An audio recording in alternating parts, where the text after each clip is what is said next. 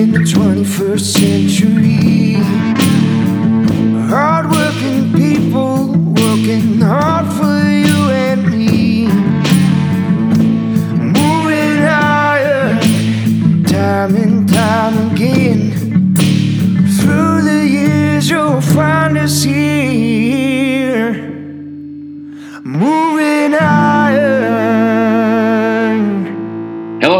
To Moving Iron Podcast Markets with Chip Nellinger. Chip is with Blue Reef Agri Marketing in Morton, Illinois. Chip, how you doing? Hey, doing real well. I haven't talked to you in a while, Casey. It's been a little bit, man. How things been? Uh, can't complain. Can't complain. Fall is here. We went from uh, summer to fall, and uh, real quickly, it was, Yeah. you know, ninety-two to uh, like uh, fifty-two for a high. So Yeah, I love it. I love fall. It's here. fall is one of my favorite times of year as well. Plenty of stuff going on, man. Speaking of fall, let's talk about uh, the crop progress report, uh, and harvest reports and stuff like that that have been coming out here of late. And they are basically at all time lows. So I think every report I've seen show that there are significant uh, amount of uh, machines not running right now in the field, and what's being cut is uh, just slow and easy. Not so much because of crop or field conditions, but maybe just overall maturity of the crop. Yeah, we have a little bit of everything out there. And as you mentioned, one of the slowest harvest progress um, paces in history, corn and beans, both. Obviously, you know, the latest planted crop in history. So things are going to mature slower. Um, as I mentioned, we've got a nice batch of cold weather here, several, um, you know, hard frosts now in the upper Midwest, um, some immature crops that that's probably going to, you know, zap a little bit. Probably took some some top end yield off, but uh, more importantly, you know, when you have corn that's uh, you know immature and, and hasn't quite black layered or just black layered, it slows the dry down process. So it's it's a lot of challenges out there for for farmers right now. We had that snowstorm a week ago in the upper Midwest. Um, there looks like there's another couple of systems moving through here in the next 10 days or two weeks. Uh, could be kind of rain, snow, depending on where you're at. So it has been uh, not an ideal start to harvest. We're here, Pat, you know, in the second half of October already, and uh, this thing is uh, getting slower and slower. So I think that's one thing that's helped support the markets a little bit is it's a late uh, harvest. And in a late harvest, you aren't adding bushels uh, to this thing. You know, you're just taking it away. You, from number one, um, you know, the, the crops that are mature, on on the corn side. If you have to stop for a few days due to rain delay, sun pops back out, it dries down a little more. Um, you know, you're leaving yield, kind of that phantom yield loss uh, out there. Um, you know, obviously snowy, windy, rainy conditions, uh, beans that you know take on moisture with rain and then dry back out. You're subject to uh, you know having the pods pop open and and dropping beans and, and leaving yield in the field. So I think in the market's mind, the crop is slightly shrinking. It's not growing at this point. The later harvest gets, uh, the more that's going to be uh, an issue. So that is definitely one supportive factor that we've seen the last uh, 10 days here. Yeah, that that is one thing that I want to talk to you about as well. Is you know, here we have this. You know, while we've been talking about this over this entire planting season and all the way through the growing season, um, the USDA has really been on this. You know, we're going to have the exact same crop we've had last year. You know, they're, they're everyone's kind of throwing that flag around with all the delays and with all the prevent plant and everything else that we saw happening. Um, several outside um, companies have come to the table and said, you know, I've heard 155, I've heard 159, I've heard 162. Um, what's your feel right now for what what kind of some of those out, outside analysts are saying? Like, what's your feel from what you've been reading, what you've been hearing that the that the final crop number might be? Yeah, that's going to be debated for a long, long time, maybe years to come, quite honestly. So here's the problem. Um, you know, you, in the back of my mind, you you continue to hope that the USDA kind of gets this thing figured out. Uh, the October crop report, there's they're looking at a, a fair amount of data, and you've got crops that are mature enough. In some areas in the South, had already been harvested. They've got a lot of good data out there, and they went up two tenths of a bushel, right? And that was a head scratcher. Here is here is the problem, and they only have two more cracks at it, right? Right. They they adjust production potentially in the November report here in about two and a half weeks. They don't do anything other than uh, supply and demand. So they would adjust demand potentially in the December report, and then you've got the final January report. So I only have two more cracks at this. to get this right. Um, my brain, just like everybody else's, says, thinks they, there's only one way to go, and that's lower in corn yields. It's just inconceivable to me that we can be within eight bushels of a year ago with the type of year, spring, the whole growing season, and now the fall that we're starting to have. There have been a couple times in the past that you've seen big adjustments lower on either the November or the January crop report. Right. But I, I think that we really have to start worrying about um, the fact that the USDA may not lower this, and they may on that January report, they may not go significantly lower on harvested acreage, um, in spite of what everybody thinks should be a big cut on either planted or and or harvested acreage. So you know they only have two more cracks at this. We've seen a nice rally, a dollar plus rally in beans. We've seen I, I don't know fifty cents basically in corn from the lows. Um, in our mind, you have to kind of protect this thing because if they don't, you can't put all your eggs in one basket thinking that the USDA is going to lower um, yield and or acreage dramatically. I think that they should, but that doesn't mean that they will. And if you're out here, um, you know, with not much grain sold, this is a perfect spot for some sort of protective measures to lock some stuff in. We very definitely have a demand issue out there, especially in corn with or without a China deal. Um, we have demand problems in corn and plenty of of world uh, competitive supplies out there. So, I mean, that's what we're trying to refocus uh, our clients. This is not uh, as high a level as maybe you would want to price some things. Uh, there's some option strategies out there with puts. Uh, there's minimum price type contracts. There's all kinds of ways to help protect yourself um, you know, we could be heroes. You could hold it all out to January and say, man, this thing's, there's only one way to go. And you, they're going to cut yields dramatically and they're going to cut acreage dramatically. And you could be a hero. But boy, if they don't, if this is the crop size and it's 168, and even if they cut a million, million and a half corn acres out of this in January, you know, that's not a $5 number. And, um, you know, you get South America growing without a problem. We have got some issues in this thing. So, um, it's a great question. Everybody's going to be debating that, but I'm just starting to take the other side. We only have, you know, if, if this is back in June, you're like, they've got the whole season to figure this out. You know, now you're sitting, they only have two more cracks at it, and their track record here with the acreage situation, and it, you got to scratch your head and say, boy, what if they don't adjust things right. lower? Exactly. Yeah. And that, and that's kind of the, the biggest fear that I've had right now as I look at what's going on, that there's this optimism in the marketplace that, oh, they're to, we're to be down to 150 ish somewhere, one high 150s, low 160s, and that's going to be a, a 10 or 15 uh, bushels per acre drop off, and that's just going to send everything going crazy. And you know, to your point,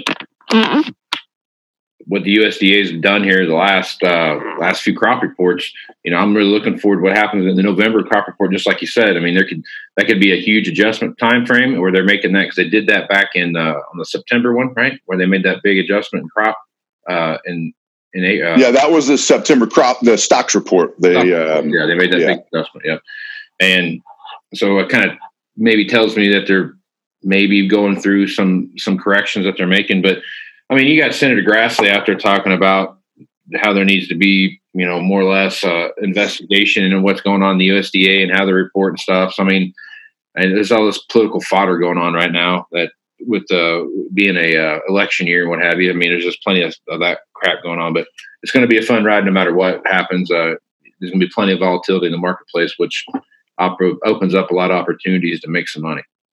Yeah, absolutely, absolutely, and and we preach it all the time, right? You, you've got to have a plan, and there are ways and strategies to kind of let you have your cake and eat it too. I mean, there is too much money at risk to bet at all that the USDA is going to get this thing right. Um, yeah, a little more confidence uh, than than I have in them. You know, you, you, mentioned Senator Grassley. Sure, there's all kinds of uh, anger and frustration at the USDA, but you know, more importantly, they've really screwed up this renewable fuels thing, and um, you know that's unfortunate, and that's just another you know, tiny little chink in the armor of corn demand, and it just doesn't look like that's getting getting better, you know. And um, so, I'm I'm a little bit fearful. You're out there. We're we're kind of keeping an eye on the 2020 crop. You're you're over four bucks. I think you're bouncing around about 410 ish yep. on the Dec 20 um, corn crop and uh, up around 980 ish on the uh, November 20 beans. You gotta you gotta keep that uh, in the back of your mind, you know, because if it is a 168 corn yield, 167 at this point, I, I could see them dropping two or three bushels uh, maybe a million or two in in uh, acres on corn. That'd probably be about the max, and that would help us. That'd probably give us a rally out into late winter, early spring. But um, you know, if they don't, we got we got big issues out there. And you know, if we do have a 168, 167, even a 166 crop with the conditions we had, we're likely going to plant a million and a half, two million more corn acres next year. We ever get this uh, ship going straight with you know the the wind at our backs and start to finish good weather we're going to raise a 180 plus bushel national average yield and then we've got some real problems with uh, big big carryouts. So you have to be in defense mode in in my opinion. Yeah. So let's talk about soybeans here for a minute. You can't talk about soybeans without talking about china. Oh yeah. So Trump was putting out all those tweets about how you need to buy more land to get bigger tractors and all this. And basically, right now, China was supposed to come to the table and buy a bunch of bunch of uh, stuff from from the U.S. again, you know, but they haven't they haven't done that yet. And right now, it looks like I'm reading an article here from Pro Farmer where they had uh, um, China had bought a bunch of Brazilian beans, which they've been doing for the past yeah. month and a half anyway. But they bought another 480,000 metric tons of soybeans on Monday, since Monday, I guess. And um, that's a that's a fair amount of beans to be buying uh, when they sh- when they're supposed to be buying it from us. But um, I guess what's your reaction to the soybean market right now? It's kind of like that silent sleeper. Corn is really taking that front stage look to uh, everything that's going on around them, and uh, you know soybeans have kind of taken that back step. Usually, when they're the ones that's kind of leading the leading the charge on the markets. But right now, soybeans have fallen off. What's your what's your thoughts on the soybean market? Well, you know, kind of similar to corn, right? I mean, I think that uh, based on some of these bean yields we're hearing, um, there's some bad ones, but it, it just seems like 55 to 65 is pretty common you get out in this part of the of the world and you know that's uh, call it eight bushels on the low side to as much as 15 to 20 bushels on the high side below a year ago. So I think if there's any argument to be made uh, in cutting yields further, it would be on the beans. Again, yeah. they only have two cracks at it. So what's the confidence that they are going to get this figured out in beans? China has picked up their pace in buying U.S. beans here. They bought a fair yeah. amount of beans, uh, you know, over the last three or four weeks. Uh, I think they were in there again this morning was a, I think 58 million bushels of beans um, uh, sold on the export sales report. So they are in there. Big, big pork number this morning. So yeah. they are there. Here's the problem with that whole deal. you know, it's been 18 months now, or going just just shy of 18 months, I believe, to this whole tariff trade war thing. Uh, it's on again, it's off again. Remember, we've heard this story before, right? It's going to be the biggest. Uh, you know, we're not going to be able to produce uh, enough. And the problem with those problem with those comments are it raises the bar so high. Oh yeah. There's only one way to go, right? You're not going to jump over that bar. You're not likely going to have to buy more land and buy more tractors and it sounds good in a press conference and on a on a tweet and a, you know, 12 second news clip.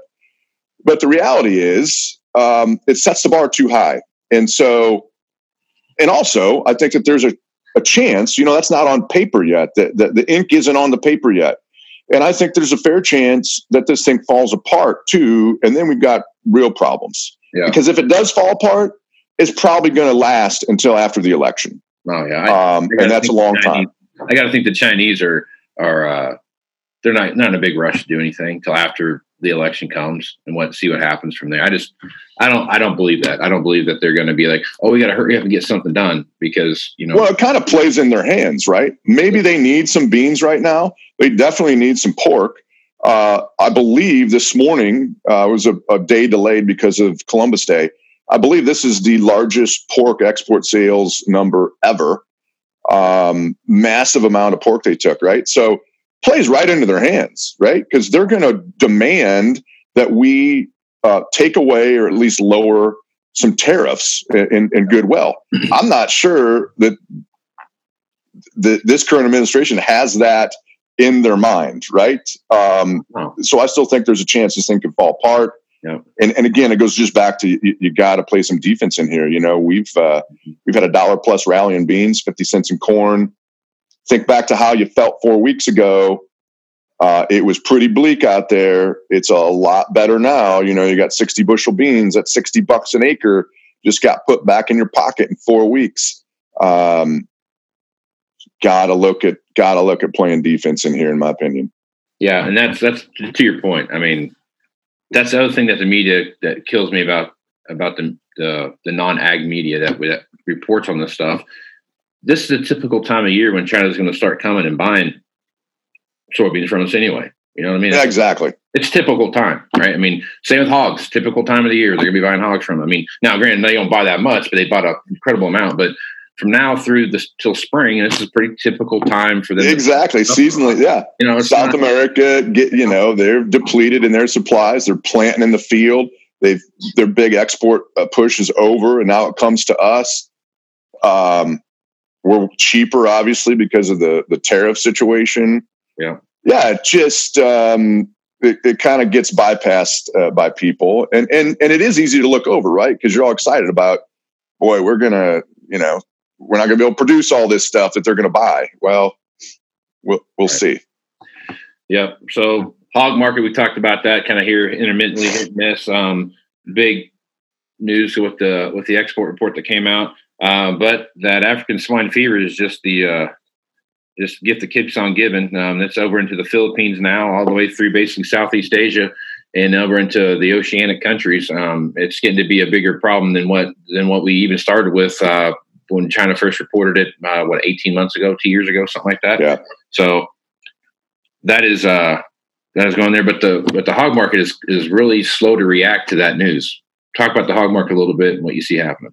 It, it has been, and it's a little frustrating. Here's the issue. much like the grains, we have essentially between two and four percent a year expanded the hog herd for like years straight, several years we have a lot of uh, capacity to produce hogs in this country, and we are, and we're efficient, and we're the best at the world at it. Um, but the problem is, we have a massive supply of, of pork, so we're coming right at the end of what's normally the weakest cash period uh, for hogs, and it has been. It has been disastrously um, weak cash hog prices. Um, so we have this glut of supply to get through, and exports have been okay, and China's been buying, but it's a spread issue, right? You look out into the summer months. Next summer, you know, you're over 90, um, uh, 90 bucks on hogs out there. So I think recent high in like July hogs been 93, 94 range.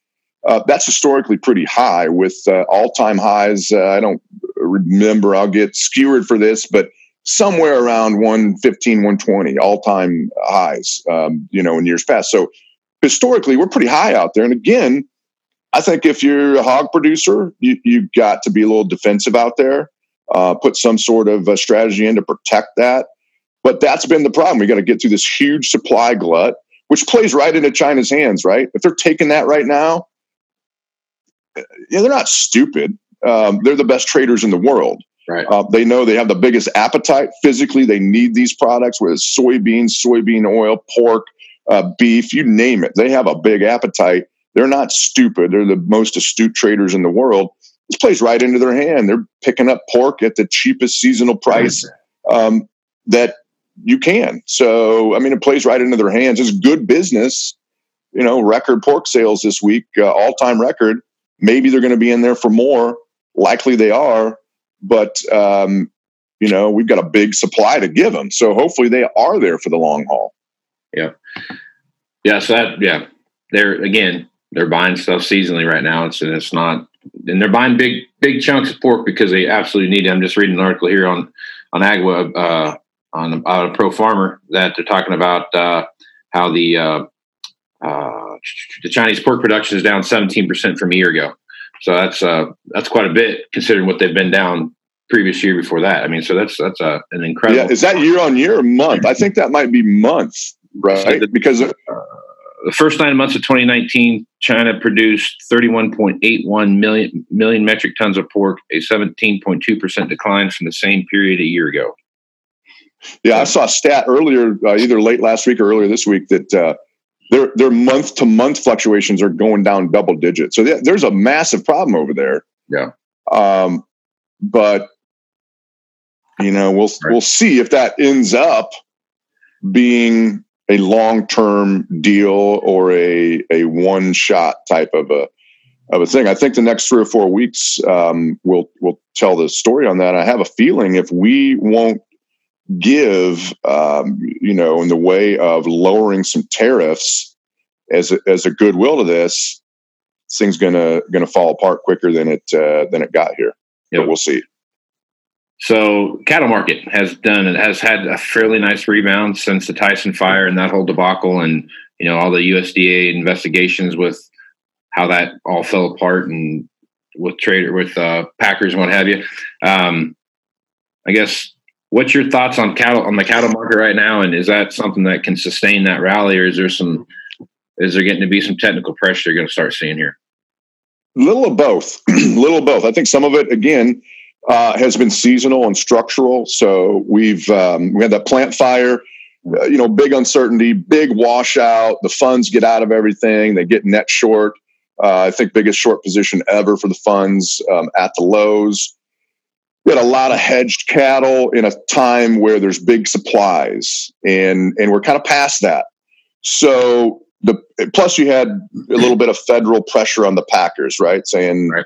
you know, hey boys, we know that this fire was real and, and all this, but you know, you're making ungodly amounts of money on every animal you kill. You know, maybe you want to give a little bit. So I, I think some of that was behind it, but more importantly, it's a seasonal type thing. We're coming into the time frame now where your, your supplies are shrinking. Um, seasonally, as you go into winter, we've had that snowstorm. You start talking about more uh, bad weather into winter, and and you could see some upside. With that being said, though, we've had a about a sixteen dollar rally straight up off those lows, and and people, uh, myself included, are are quick to forget. Right? It literally felt like the world was ending five weeks ago when we were on the lows in the cattle market, and in a lot of ways, it was because if we kept going, um, you know, you were going to see a lot of feedlots um, being put on the auction block. It was a bad, bad deal. Bad deal. Yeah. And now it feels better, right? This is a lot like corn and beans. So, uh, could there be some upside? Absolutely. There could be another six, eight, ten dollars of upside. But boy, um, you got to kind of take this and say, what did that feel like five weeks ago at the lows? We've had a $16 rally straight up on a chart. Forget the fundamentals, tight supplies, plant fires, demand. Just look at a chart, December cattle uh, are at an area that's going to give us some resistance. Eventually, we could get through there. But uh, these deferreds are, are even uh, you know better. The February, the April, and I think you got to be starting to look at um, you know these levels as an opportunity to take some risk off the table in some way, even if it's just buy a put. You know, spend three bucks on a put. You still have your top side open, but boy, you're you're one more plant fire. Uh, you know, it doesn't even have to be a fire, some sort of a mechanical issue. It's not like we've got the uh, most updated, you know, state of the art, brand new plants out there. They're old, they got age on them, and they got problems, and and sometimes they got to take downtime. Yeah. Okay. All right. One last thing. we'll close it down here. Let's talk about the export report that's coming out today. So, um, this these export reports, especially this time of the year, have a big swing on what's happening in the market right now, and looks like there's uh, plenty of optimism out there uh, for what what the traders are are uh, expecting to see in this report today. Talk about what your expectations are and what you see happening. Yeah, so we did have the export sales report out. um, uh, probably a couple of the highlights. Pretty good bean number. I think about 58 million. I believe China was in there. No surprise there. Uh, the wheat number a little bit uh, disappointing. The corn number pretty disappointing. It was only 10 million bushels of corn. That's disappointing. That underscores the demand issue that we have in corn. Uh, sorghum was pretty good for for sorghum.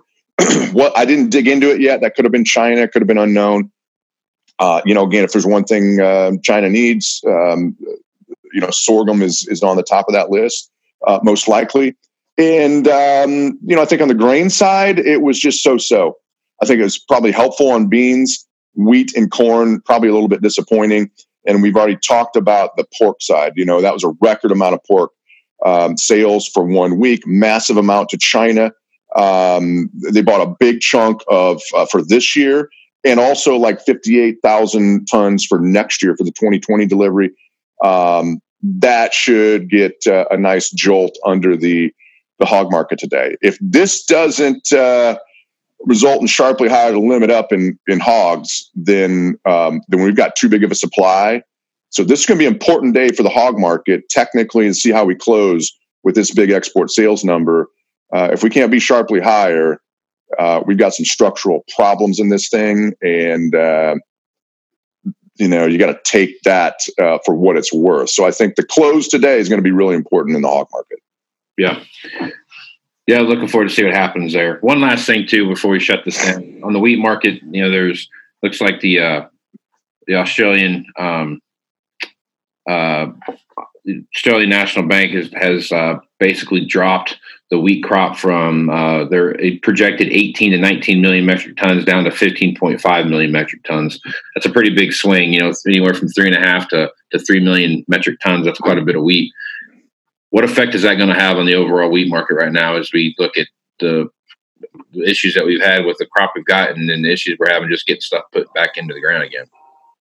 Yeah, I think a couple things. The the wheat market is such a world market that uh, it's kind of like uh, you know the rising tide lifts all ships. So number one, you've got the Australian situation, and not a surprise there, right? They've struggled with dry weather for two plus years, right? Um, so they're shrinking there. The Russian domestic wheat prices have continued to rally.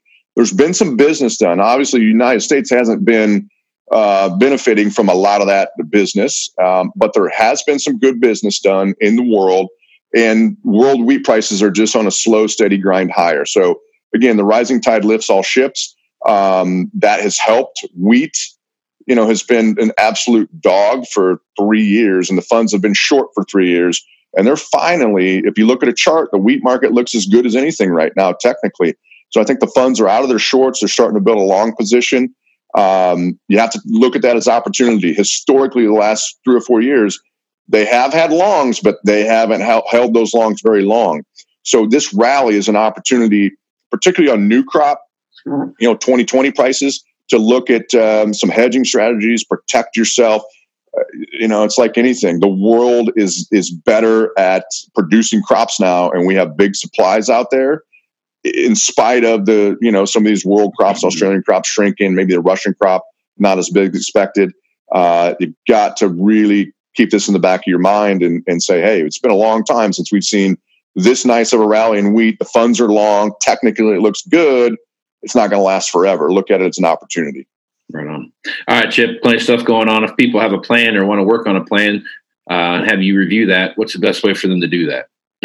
yeah, best way is just uh, contact me at our office, 309 550 7213. Um, love to chat with you. If you're going back and forth in a tractor and you're bored and uh, you're you're worried about the markets, you're worried about what you're going to do, uh, give us a call. We'd love to chat with you and um, you know kind of help you out with our philosophy and, and take a snapshot of what your plan is and some advice on how you might be able to improve that. Right on. Well, I'm Casey Seymour with Moving Iron Podcast. You can find this podcast on iTunes, Google Play, Stitcher Radio, TuneIn Radio, Spotify, and the Global Ag Network. You can also hit me up on Facebook, Twitter, Instagram at Moving Iron LLC. And uh, Chip, till then, have a good one, and we'll uh, catch you down the road, bud. All right. Have a great weekend. Moving iron in the 21st century. Hardworking people working hard for you and me. Moving higher, time and time again. Through the years, you'll find us here. Moving